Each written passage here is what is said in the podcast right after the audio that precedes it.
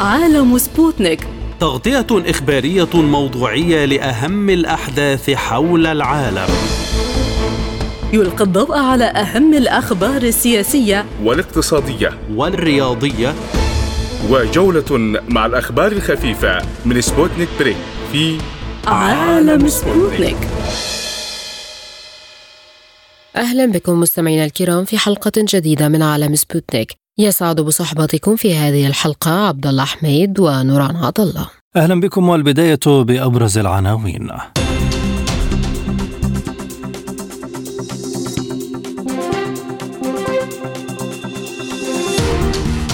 الرئيس بوتين يحذر من مخاطر تسليم أنظمة باتريوت إلى أوكرانيا وأنها ستطيل الأزمة. شاو شغل وبلينكن يبحثان الملفين السوري والأوكراني. المخاوف الفلسطينية تتزايد مع تشكيل نتنياهو أكثر حكومة يمينية متطرفة في إسرائيل. بوتين يؤكد أن فرض سقفا لأسعار الطاقة الروسية خطوة لتدمير الطاقة العالمية.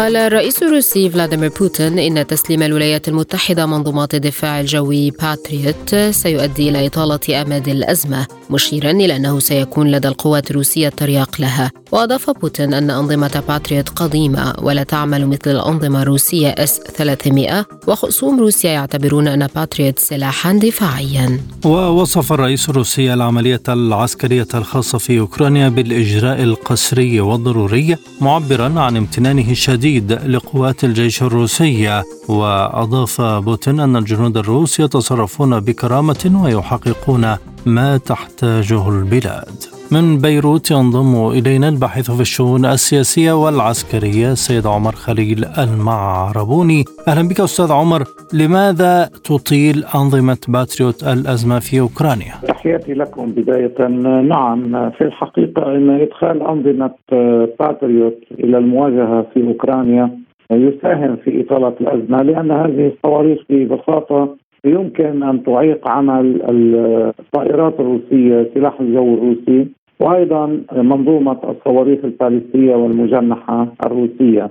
أنا استخدمت كلمة تعيق يعني وليس تلقي وبالتالي إعاقة يعني عمل سلاح الجو الروسي وأنظمة الصواريخ المختلفة سيؤثر في فاعلية يعني هذه الأسلحة وبالتالي سنكون أمام يعني إطالة للأزمة لكن بشكل جزئي بتقديري بما يرتبط ببعض الأهداف الاستراتيجية. لأن المسألة ببساطة أن الولايات المتحدة الأمريكية والغرب الجماعي سيسلمون في المرحلة الأولى أوكرانيا بطارية باتريوت واحدة. هلا طبعا الشرح الأول هو شرح تقني. عندما نتكلم عن بطارية واحدة هذا يعني أن تموضع هذه البطارية سيكون في نطاق محدد أو قطاع محدد. على الأرجح بتقديري سيكون في قطاع كييف يعني العاصمة الأوكرانية. وبالتالي محاولة يعني هي محاولة لتحييد بعض النقاط الاستراتيجية والهامة عن القصف الروسي. في قطاع محدد. ما هو الترياق لهذه الأنظمة كما يقول الرئيس بوتين؟ ومدى فعالية باتريوت في هذا التوقيت؟ هلا هناك مسألتين يعني في البداية الترياق الذي تكلم عنه رئيس فلاديمير بوتين ويعني أسلحة روسية مضادة تحديدا في مجال يعني الصواريخ المضادة للرادارات. هذه مسألة لأنه تعطيل رادارات هذه المنظومة سيؤدي إلى فشلها في إطلاق الصواريخ. ومتابعة يعني هذه الصواريخ إلى أهدافها. هذه يعني أسلحة متوفرة لدى الجيش الروسي إضافة إلى إمكانية إغراق المنطقة التي تتموضع فيها الباتريوت بعدد كبير يعني من الصواريخ أو الغارات. وبالتالي يشل عمل البطارية ويؤدي في مرحلة من المراحل إلى تدميرها. نحن عندما نتكلم عن بطارية واحدة يعني نحن نتكلم عن منظومة تضم يعني عربات الإطلاق والرادار والخدمة وما إلى ذلك. حتى اللحظة يعني هذا الأمر متعذر يعني وكلام نظري حتى اللحظة لأنه إدخال هذه المنظومة في الخدمة وتشغيلها من قبل الجيش الأوكراني يحتاج إلى يعني فترة بين ستة إلى تسعة شهور في الحد الأدنى.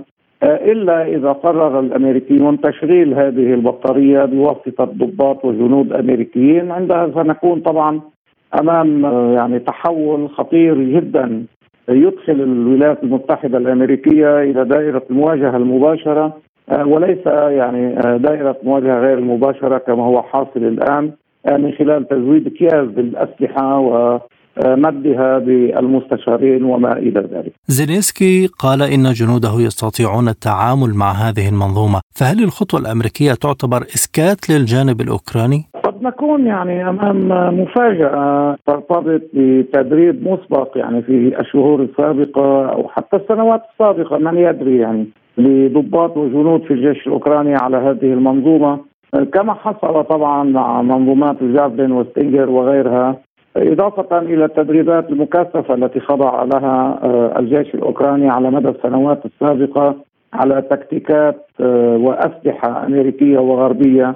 آه، ربما يعني يكون يعني ضباط وجنود في الجيش الأوكراني تلقوا تدريبات على هذه المنظومة لأنه قياسا على يعني سلوك وتصرفات الغرب الجماعي وعلى رأسه الولايات المتحدة الأمريكية منذ العام 2014 حتى اللحظة. لا يجوز أن نستبعد شيئا في هذا المجال لأن المعركة بالنسبة للأمريكيين بشكل أساسي هي معركة وجود يعني وبالتالي آه هذا يبرر هذا هو يعني ما يبرر هذا الكم الكبير من الضخ للأسلحة والمساعدات وما إلى ذلك. زيلينسكي في المحصلة هو أداة من أدوات يعني الغرب الجماعي في مواجهة روسيا في معركتها طبعا أيضا الوجودية لأن المعركة بالنسبة لروسيا أيضا هي معركة أمن قومي هي معركة وجود.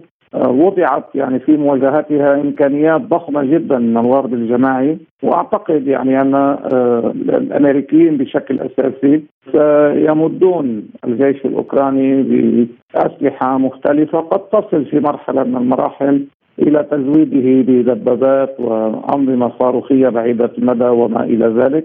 انطلاقا طبعا من القياس المرتبط بوجودية هذه المعركة بالنسبة لأمريكا واستمرار هيمنتها ونفوذها وتحديدا الهدف الأساسي وهو إسقاط روسيا وإجبارها يعني على الدخول في مفاوضات غير متكافئة لكن هذا حتى اللحظة هو أمر غير وارد بالمعنى الواقعي. بوتين قارن بين باتريوت واس 300 الروسية، فهل يمكن شرح الفارق بينهما أو أبرز الفوارق؟ طبعا تاريخيا أنظمة الدفاع الجوي الروسية وقبلها السوفيتية لأنه الإس 300 هو امتداد بتقنيات سوفيتية سابقة أثبتت تفوقها في مجال المعارك المباشرة في أكثر من محطة على رأسها طبعا حرب 1973 بين العرب والكيان الصهيوني غير ذلك يعني استطاعت الأنظمة الروسية أن تكون يعني متفوقة يعني هي أنظمة متفوقة على الأنظمة الغربية. في المقابل هناك تجارب لأنظمة الباتريوت في السعودية مثلا. استطاع اليمنيين أن يرسلوا طائرات مسيرة وصواريخ باليستية بمديات تصل إلى 1500 كيلومتر دون أن تتمكن أنظمة الرادار التابعة للباتريوت. اولا من اكتشاف هذه المسيرات والصواريخ وثانيا من إسقاطها أو التعامل معها بشكل جيد. آه، إضافة إلى ذلك أنظمة الباتريوت استخدمت في العراق يعني ولم تكن ذات جدوى كبير. أيضا في الكيان الصهيوني آه، لم تستطع طبعا التعامل مع الصواريخ الفلسطينية التي يمكن وصفها بالبدائية قياسا آه، إلى آه، أنظمة التسليح الغربية الأخرى، على هذا الأساس طبعا هناك فارق كبير في الفاعلية بين اس 300 والباتريوت والرئيس فلاديمير بوتين قارن بين الاس 300 والباتريوت وليس بين الاس 400 أو الاس 500 التي ستدخل الخدمة في السنة القادمة والباتريوت، على هذا الأساس طبعا هناك يعني ثقة مرتبطة بالأبعاد التقنية لمنظومة الاس 300 والمعارف التي تشكلت حول قدرات الباتريوت الأمريكي.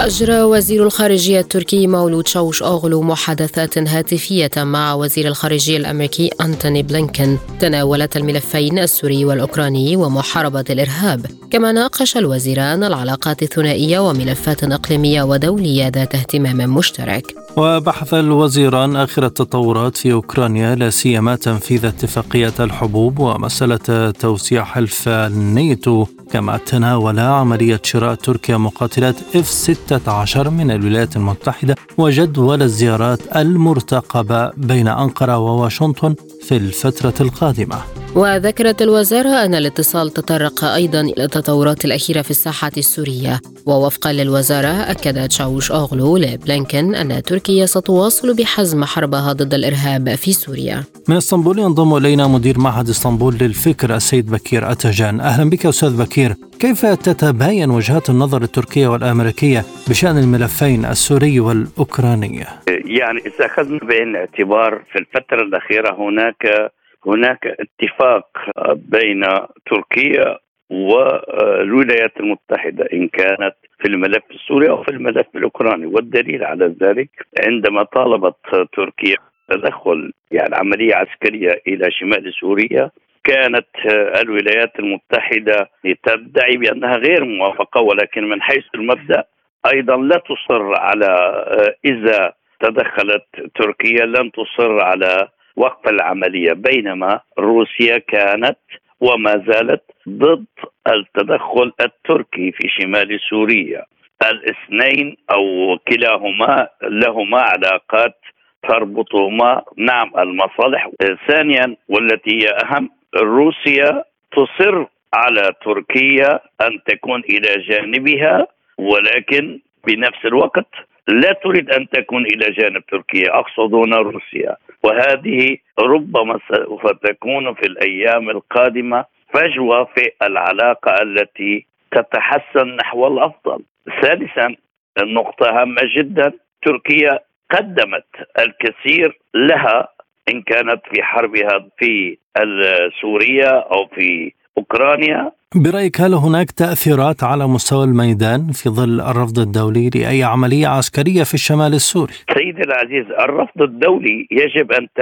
إذا كان هناك رفض دولي يجب أن تكون يجب أن تكون رفض دولي للدول التي تتدخل في شؤون الدول الأخرى ولكن تركيا عندما تقول في سوريا بأنها هي تريد حماية أمنها القومي والتي جاءت التفجيرات واضحة جدا بأنها تستهدف العمق التركي والمصالح التركية فعلى روسيا وأمريكا أن توافق على حماية تركيا لمصالحها وخاصة أمنها القومي التي تستهدفها ما زالت تركيا تحاول الحصول على مقاتلات F-16 هل سوف تحصل عليها؟ وهل هناك مباحثات مع الجانب الأمريكي حولها؟ أعتقد بأن هذه وهم وهم أمريكي ووهم عالمي. تركيا لا تريد. تريد تريد بالمقابل الفلوس التي دفعتها أن تستحصل عليها إن كانت هذه مقاتلات إف 16 أو بأي شكل من الأشكال، لا تصر على المقاتلات إف 16 كما كما يدعى في الإعلام، لماذا أقولها؟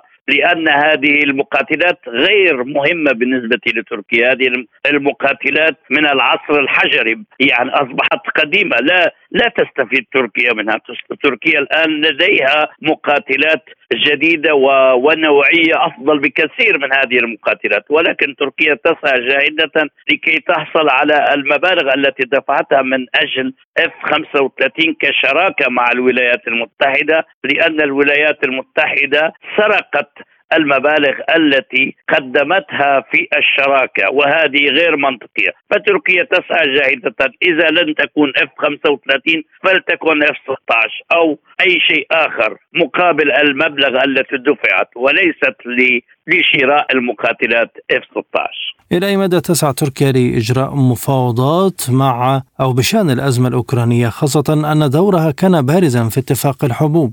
نعم تركيا لا تريد أن تشارك الولايات المتحدة آه، في صد مصالح الشعوب ولكن تريد أن تنسق معها في بعض الأمور التي تهم مصالح شعوب العالم ودول العالم وعلى رأسها الشعوب الأفريقية والشعوب الفقيرة التي تريد هذه الحبوب. لذلك ولكن للأسف الشديد نجد بأن هذا التنسيق يفهم بين الحين والآخر بأن تركيا تنفذ الأوامر الأمريكية وهذه غير صحيحة وبعيدة عنها تماما.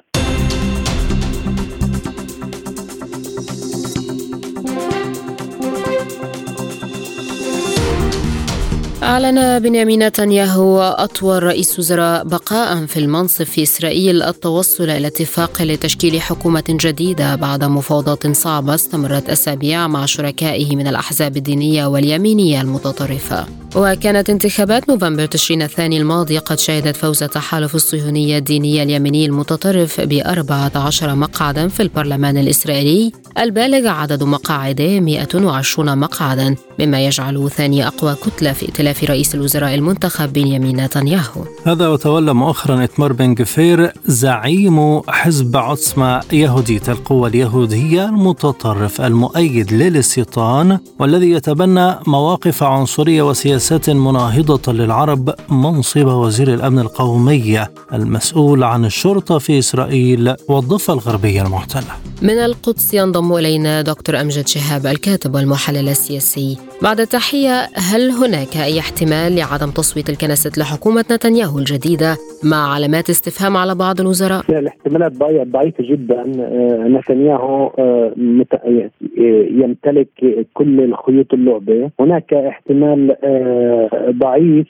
في رفض المحكمة العليا لتعيين درعي اللي هو زعيم حركة شهادة الدينية. لأنه يتناقض مع القانون الأساسي.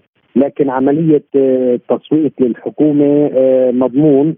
لا أعتقد أن يكون هناك أي مفاجأة وخاصة أن المصالح والبرنامج متفق عليه بالائتلاف لجميع الأحزاب بالائتلاف الحكومي تحت رئاسة آه، بنيامين نتنياهو، طبعا آه، هناك مخاوف كبيرة من السلطة التي لا تحرك ساكن بأن الأمور ستتدحرج ضد آه، التركيبة الحالية للسلطة خاصة في عدة مواضيع على رأسها توسيع الاستيطان وضم أجزاء كبيرة من أراضي الضفة الغربية بشكل رسمي للحكومة الجديدة، هناك اتفاق ضمني وهناك موافقة تقريبا وعدم وجود أي آه، رادع أو أي مساءلة للحكومة الإسرائيلية بشكل مباشر سواء على المستوى الإقليمي من الدول العربية أو على المستوى الدولي وتدخل أمريكا والاتحاد الأوروبي، أعتقد أن أن الضحية الأساسية من هذه الحكومة سيكون ستكون سيكون الفلسطينيين والسلطة الفلسطينية. كيف يكون تعامل السلطة الفلسطينية مع حكومة نتنياهو الجديدة؟ السلطة الفلسطينية تتعامل مع تتعامل بشكل واضح بعدة أمور لا لا تستطيع أن تتراجع عنها وهي الأمور الاقتصادية كسوق استهلاكي تحت بروتوكول باريس وأيضا التنسيق الأمني الذي يقف الأساس في بقاء السلطة. المسؤولين في السلطة يعلمون تماما ان توقف التنسيق الأمني هو هو عبارة عن نهاية وجود السلطة. ف في في هذين الموضوعين اذا إذا توقفت السلطة واخذت أي إجراءات تعتبر إسرائيل بأن وجود السلطة لم يعد يفيد إسرائيل. فبقائها سيكون في مهب الريح. القضية أن السلطة لا تمتلك أي أوراق آه، ضغط على إسرائيل. لاحظنا في الفترة الأخيرة آه، عملية جثمان الشهيد آه، ناصر أبو حميد اللي هو يعتبر من قيادات حركة فتح واللي كان أحد المساعدين الرئيسيين للزعيم الفتحاوي مروان برغوثي. لم تستطع أن تفعل له شيء خلال عام وعدة أشهر لإنقاذه من لإنقاذه من من المرض الذي يعاني منه السرطان وحتى بعد وفاته آه، لم لم تستطع السلطة حتى إطلاق سراح جثمانه حتى طالبوا طلبوا الحكومة الإسرائيلية بتسليم جثمانه وقرر وزير الدفاع بالحفاظ على الجثمان لاستخدامه في كورقة في المفاوضات مع حركة حماس في تبادل آه، جثامين الجنديين الإسرائيليين والأسرى. موجودين لدى حماس. هذا يدل على شيء يدل على أن السلطة آه، ضعيفة جدا لا تمتلك القدرة على مواجهة الحكومة القادمة. وأنا بعتقد أن الضفة الغربية ستكون مستباحة تماما لهؤلاء المتطرفين بحكم بحكم توصيفهم من من من قيادات الأحزاب الإسرائيلية وخاصه رئيس الوزراء الحالي الذي ستنتهي ولايته خلال بضع أيام مع مع التصويت على مصادقة على حكومه نتنياهو. أنه أنه عبر على أن هذه الحكومة هي الأكثر تطرفا في تاريخ إنشاء دولة إسرائيل. فالسلطه المستغرب والمد والصادم بأنها لم تقم بأي إجراءات لا على المستوى الداخلي الفلسطيني في ملف المصالحة مع حركه حماس وانهاء الانقسام ولا أيضا على إجراء إصلاحات أو التوجه للشعب. هناك حالة بين قوسين حالة ضياع تام لما يحدث. وهناك بعض النداءات الضعيفة التي لا لا تغني ولا تسمن من جوع بمطالبة تدخل المجتمع الدولي والجميع يعلم تماما أن الرهان على المجتمع الدولي اليوم أصبح رهان خاسر لأن المجتمع الدولي لم يفعل شيء منذ احتلال فلسطين وحتى المجازر التي ارتكبت وما وما يرتكب بحق الفلسطينيين في الأرض والشعب لم لم تقدم ولم ولم تعاقب إسرائيل لا على المستوى السياسي ولا حتى على أي عقوبات اقتصادية أو ما شابه ذلك. لم لم يتم اتخاذ أي قرار وهذا إن دل على شيء يدل على أن هناك ازدواجية في المعايير في التعامل مع القضية الفلسطينية أو بالتعامل مع قضايا أخرى خاصة الملف الأوكراني الروسي الذي رأينا كيف تنهار العقوبات والإجراءات. هناك نتحدث عن الدفعة التاسعة من العقوبات ضد روسيا وضد شخصيات وعقوبات سياسية وعقوبات اقتصادية ودعم عسكري وما شابه ذلك، هناك هناك ازدواجيه في فهم المعايير وفي فهم القانون الدولي وفي تطبيقه على المناطق الجغرافية في هذا الكون.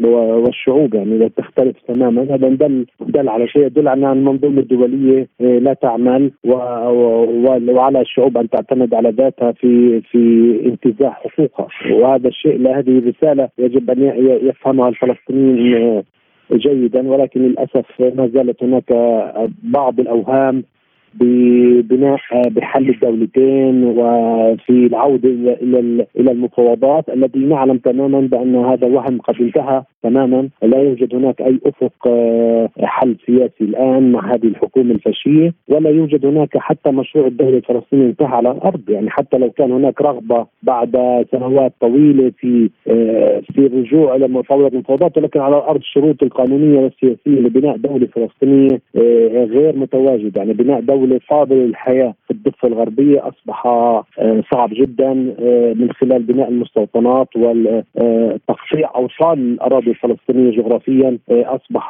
صعب جدا إلا في حالة انتصار عسكري وهذا غير وارد. الفلسطينيين أصبحوا يعني ضعفاء لدرجة لا يستطيعون حتى منع مستوطن من دخول أرض والاستيلاء عليها أو حتى الحفاظ على شجرة والدفاع عن شجرة زيتون.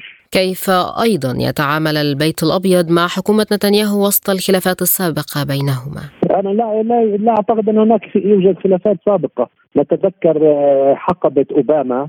بايدن كان المساعد كان نائب الرئيس أوباما وكانت هناك مطالبات بوقف الاستيطان وفهمنا بالنهاية بأن بأن نتنياهو استطاع فرض رؤيته على أوباما وعلى بايدن. إسرائيل لا أمريكا لا تضغط على تختلف مع مع مع إسرائيل ولكن لا تضغط عليها بتاتا. وفي النهاية هناك في يوجد مصالح مشتركة ومصالح استراتيجية. أمريكا لا أعتقد أنها تستطيع إجبار إسرائيل على على التوقف في أي سياسة من السياسات. من يعتقد بأن الأمور ستسوء بين الإدارة الأمريكية وإسرائيل هذا يعني بيكون إنسان لا لا لا يفهم تركيبة العلاقات بين إسرائيل وبين الولايات المتحدة.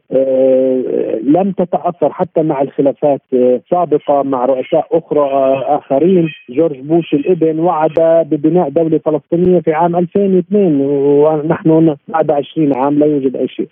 لا أعتقد أن هناك هناك اختلاف جوهري بين ما تقوم به إسرائيل على الأرض لأن لو كان هناك فعلا رغبة أمريكية بحل بحل القضية الفلسطينية الفلسطينيه على الأقل كان اوقفوا الاستيطان الذي ينهش الأراضي الفلسطينية ويقتل فكرة الحل السلمي والمفاوضات وبناء دولة فلسطينية، أعتقد أن الأمريكان هم شركاء ولكن آه، يوجد يريدون الحفاظ على العلاقات وعلى على أنهم آه، وسيط آه، نزيه. ولكن آه، للأسف الشديد آه، هذا كله مجرد مجرد يعني تلميع للوجه الحقيقي الأمريكي الذي لم لم يفعل شيء بل كان شريك في الجريمة مع الإسرائيليين في في في قتل الحلم الفلسطيني ببناء دولة وحق تقرير مصير للشعب الفلسطيني اللي اللي هو أحد الحقوق الأساسية للشعوب. اللي انبنت عليها الأمم المتحدة والنظام الدولي للأسف.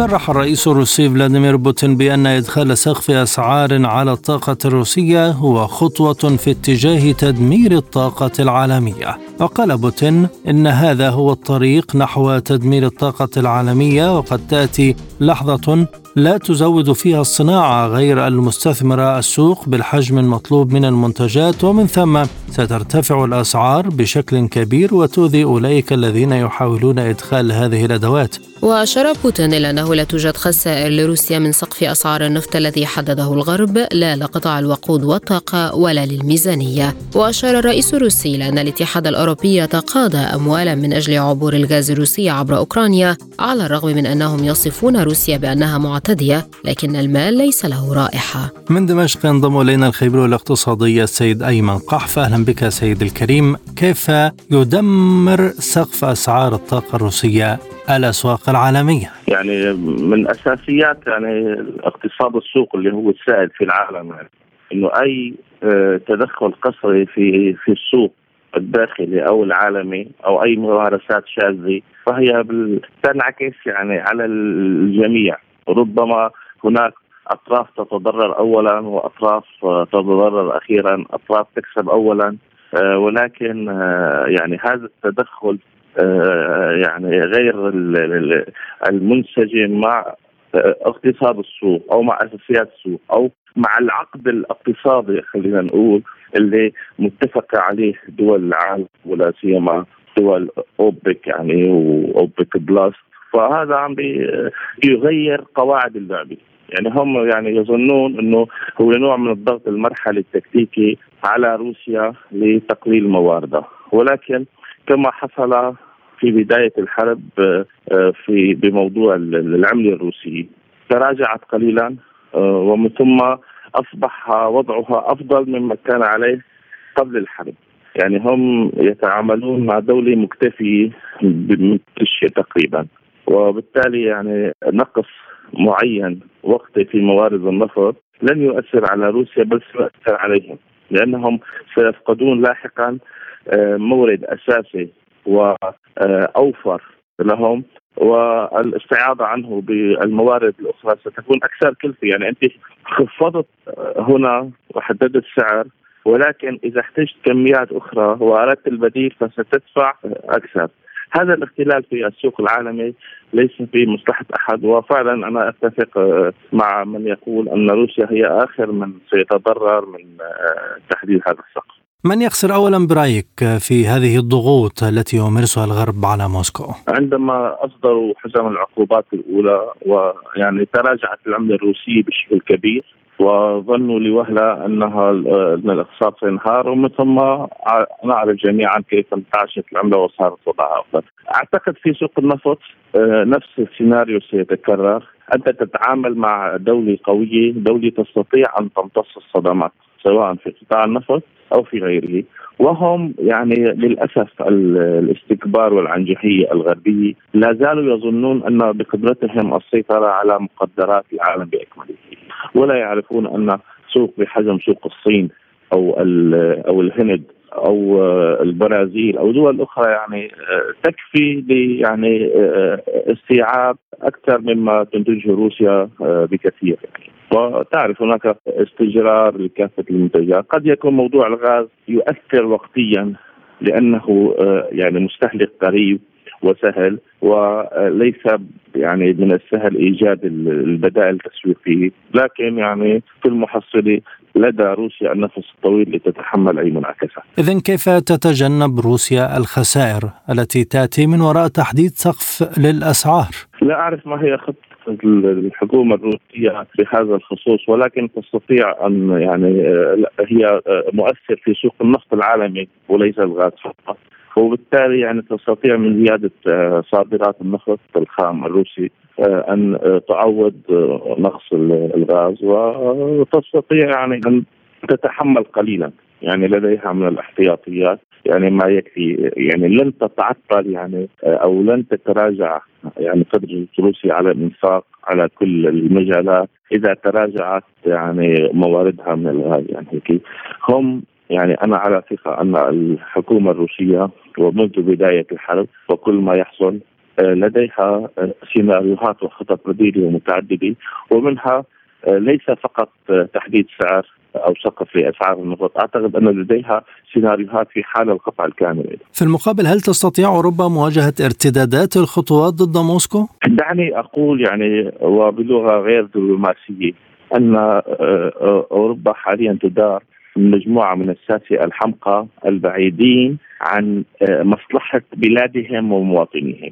يتخذون القرارات وفق ما تمليهم عليه الولايات المتحدة ويعني لا يفكرون مليا في عواقب ما يفعلونه بالتأكيد وخاصة الألمان يعني أكبر اقتصاد أوروبي إنهم يلعبون بالنار على حساب اقتصادهم وعلى حساب شعوبهم لإرضاء الولايات المتحدة وهذا أمر لا يشكل أيضا حاله وطنيه ولا اخلاقيه أمام شعوبهم وأعتقد أنها يعني أنظمة ستنفضح قريبا أمام شعوبها ما تستفيد إذا تبعت يعني الإملاءات الأمريكية وخسرت شعبك ودفعت فاتورة أعلى بكثير بالطاقه.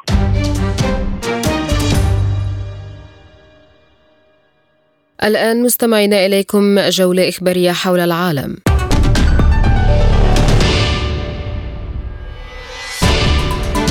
أعلن المتحدث الرسمي باسم رئاسة روسيا ديمتري بيسكوف أن الكرملين ليس لديه أي فكرة عن خطة السلام الجديدة للرئيس الأوكراني فلاديمير زيلينسكي. وأن كل ما قاله حتى الآن كان دون مراعاة الحقائق الحالية. وقال بيسكوف إن تصريحات زيلينسكي جاء فيها خطوات مختلفة وخطة سلام لم تراعي الحقائق الحالية والتي لا يمكن تجاهلها. وبين بيسكوف أن أي نزاع يتم حله على طاولة المفاوضات بينما الوضع في أوكرانيا يتعلق بالدرجة الأولى باستكمال العملية العسكرية الخاصة بعد تحقيق أهدافها. كشف الرئيس الجزائري عبد المجيد تبون عن قائمة الدول الموافقة على انضمام بلاده إلى منظمة بريكس معلنا عن زيارة قريبة سيجريها إلى روسيا والصين وأكد تبون أن روسيا والصين وجنوب أفريقيا والبرازيل وافقوا على دخول الجزائر إلى منظمة بريكس مشيرا أن دخول المنظمة سيفتح أبواب الاستثمار في الجزائر وقال الرئيس الجزائري إنه يود القيام بمشروع القطار العابر لإفريقيا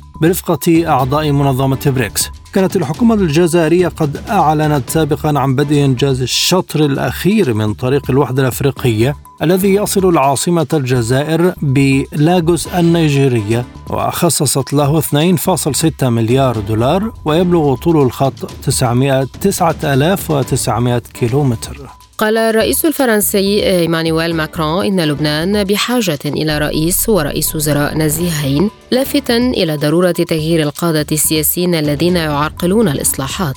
وأضاف في مقابلة مع صحيفة النهار اللبنانية أن الطبقه السياسية التي تعيش على حساب البلد ليس لها الشجاعة للتغيير معربا عن استيائه من تصرف هذه الطبقة وعن شكوكه بطاقة الشعب اللبناني لدفعه إلى التغيير. وأشار ماكرون إلى أن مشكلة لبنان هي حل ازمات الناس وإزاحة المعرقلين للتغيير. وأشدد على أن فرنسا لن تدخل في لعبة الأسماء للرئاسة لأنها سبق وتدخلت مرات كثيرة في الماضي وفشلت. نجحت القوات العراقية في مداهمة وكر لعناصر تنظيم داعش الإرهابي في جزيرة الإبعاج بمحافظة نينوى على الحدود العراقية السورية. وقالت مديرية الاستخبارات العسكرية في بيان إنه بعد جهود حثيثة وجهد استخباري تم مداهمة نفق بطول 100 متر كان يستخدمه عناصر التنظيم.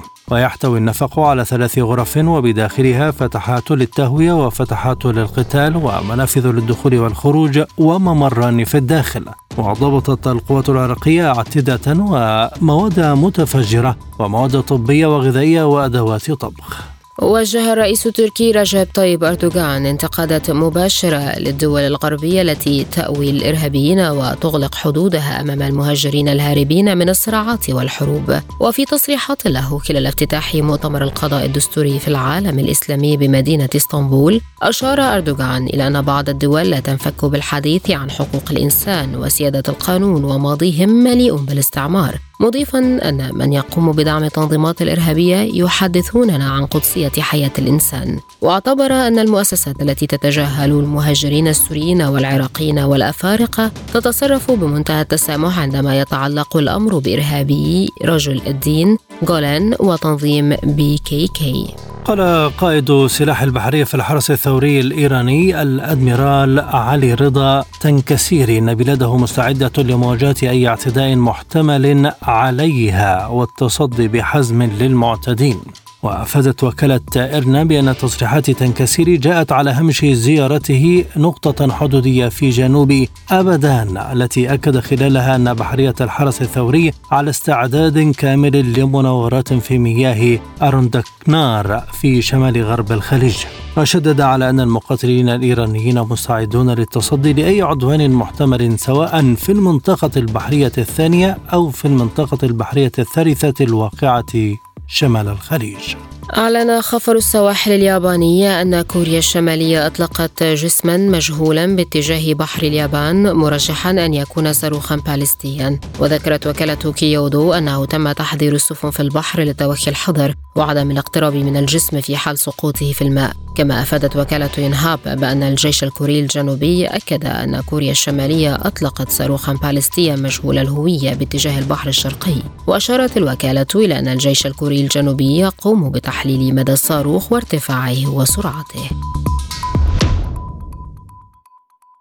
مستمرون معكم وهذه تذكرة بأهم العناوين.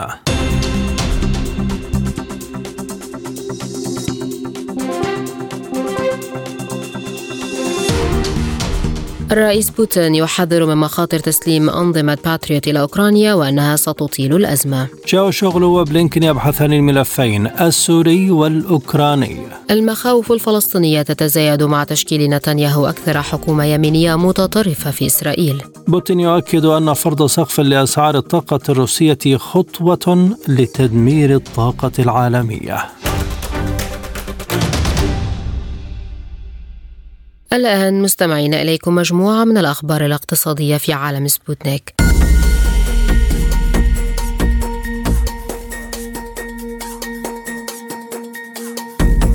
أعلن نائب رئيس الوزراء الروسي ألكسندر نوفاك أن موسكو ستحظر إمدادات النفط للدول التي تمتثل لسقف الأسعار. وأشار نوفاك إلى أن الدولة الروسية سترد على قرار فرض سقف أسعار على النفط من خلال حظر توريد النفط والمنتجات البترولية للدول والكيانات القانونية التي ستمتثل لهذا الشرط في العقود. لافتا إلى أن موسكو مستعدة لخفض الإنتاج والذي يمكن أن يتراوح بين 5 و7% وأضاف أنه وفقا لنتائج العام سينمو إنتاج النفط في روسيا بنسبة 2% إلى 535 مليون طن كما سيزداد تكرير النفط بنسبة 5% وذكر نوفاك بأن روسيا تعد مرسوما خاصا سيتم إصداره قريبا للرد على قرار فرض سقف لسعر نفط الخام الذي حددته دول مجموعة السبعة والاتحاد الأوروبي. فاجأ البنك المركزي المصري الأسواق يوم الخميس حيث قررت لجنة السياسة النقدية خلال اجتماعها الثامن والأخير في العام 2022 رفع أسعار الفائدة 300 نقطة أساس لاحتواء الضغوط التضخمية وتحقيق استقرار الأسعار على المدى المتوسط. اللجنة رفعت سعر الفائدة على الودائع لليلة واحدة وعلى الإقراض لليلة واحدة وسعر العملية الرئيسية بمقدار 300 نقطة أساس إلى 16 وربع في المئة و17 وربع في المئة و16.75 من 100 في المئة على التوالي. بهذه الزيادة يكون المركزي المصري خلال 2022 قد رفع أسعار الفائدة ثمان نقاط مئوية 800 نقطة أساس سعيا لامتصاص موجة التضخم ومن أجل جذب استثمارات الأجانب بالعملة الصعبة لأدوات الدين الحكومية بعد أن خرج من السوق نحو 20 مليار دولار عقب الأزمة الروسية الأوكرانية. من القاهرة ينضم إلينا الخبير الاقتصادي دكتور مصطفى بدرة. بعد التحية لماذا اتخذ البنك المركزي المصري هذا القرار ولماذا يوصف بالمفاجئ؟ طبعا هو البنك المركزي في آخر لجنة عقدها لجنة السياسات النقدية في عام 2022 اتخذ القرار بناء على عدد من يعني الأسس اللي واضحة أمامه أهمها طبعا ارتفاع التضخم الكبير اللي هو كان في نهاية الشهر الماضي وطبعا ده كان عامل من أهم العوامل لاتخاذ لجنة السياسات النقدية والبنك المركزي بما معناه يعني بارتفاع سعر الفايدة 3% وأيضا كمان كان من العوامل الأخرى اللي مؤثرة تأثير كبير جدا في اتخاذه هذا الأمر هو كيفية تحجيم عملية الدولره أو ما بيسمى استبدال العملة المصرية بالعملات الأخرى. وطبعا للحد من هذا الأمر كان يجب أن يكون في بديل آمن للمصريين وخاصة المستثمرين اللي لديهم سيولة مالية مصرية لزيادة استثماراتهم في العملة المحلية بما يكون معوض للعملة وانخفاضها. وده من الرولز أو الأسس اللي هي لازم يكون في ارتفاع في سعر الفايدة حتى يكون في بعد ذلك تبني لإصدار شهادات استثمارية بسعر عائد مناسب يتم استغناء عن العملة الأجنبية ويتم استبدالها بالاستثمار في العملة المحلية. وده من العوامل اللي إحنا شايفينها يمكن في العالم كله. سبق العالم الفدرالي الأمريكي طبعا البنوك الخليجية والبنوك الأوروبية في ارتفاع سعر الفايدة لتجنبهم للتضخم الكبير اللي مني به العالم اعتبارا من بداية العام 2022 ماذا كان يتوقع بخلاف هذا القرار؟ هو طبعا كان شيء متوقع كان كثير من الاقتصاديين بيتوقعوا ان يكون في ارتفاع في سعر الفايدة من 1 ل 2% ولكن طبعا البنك المركزي أصدر قراره بان يكون في 3% حتى تكون يعني زي ما بيسمى آه، ملهم للسوق أو ان يكون مغري للسوق ل يعني الاستغناء عن عملية الدولره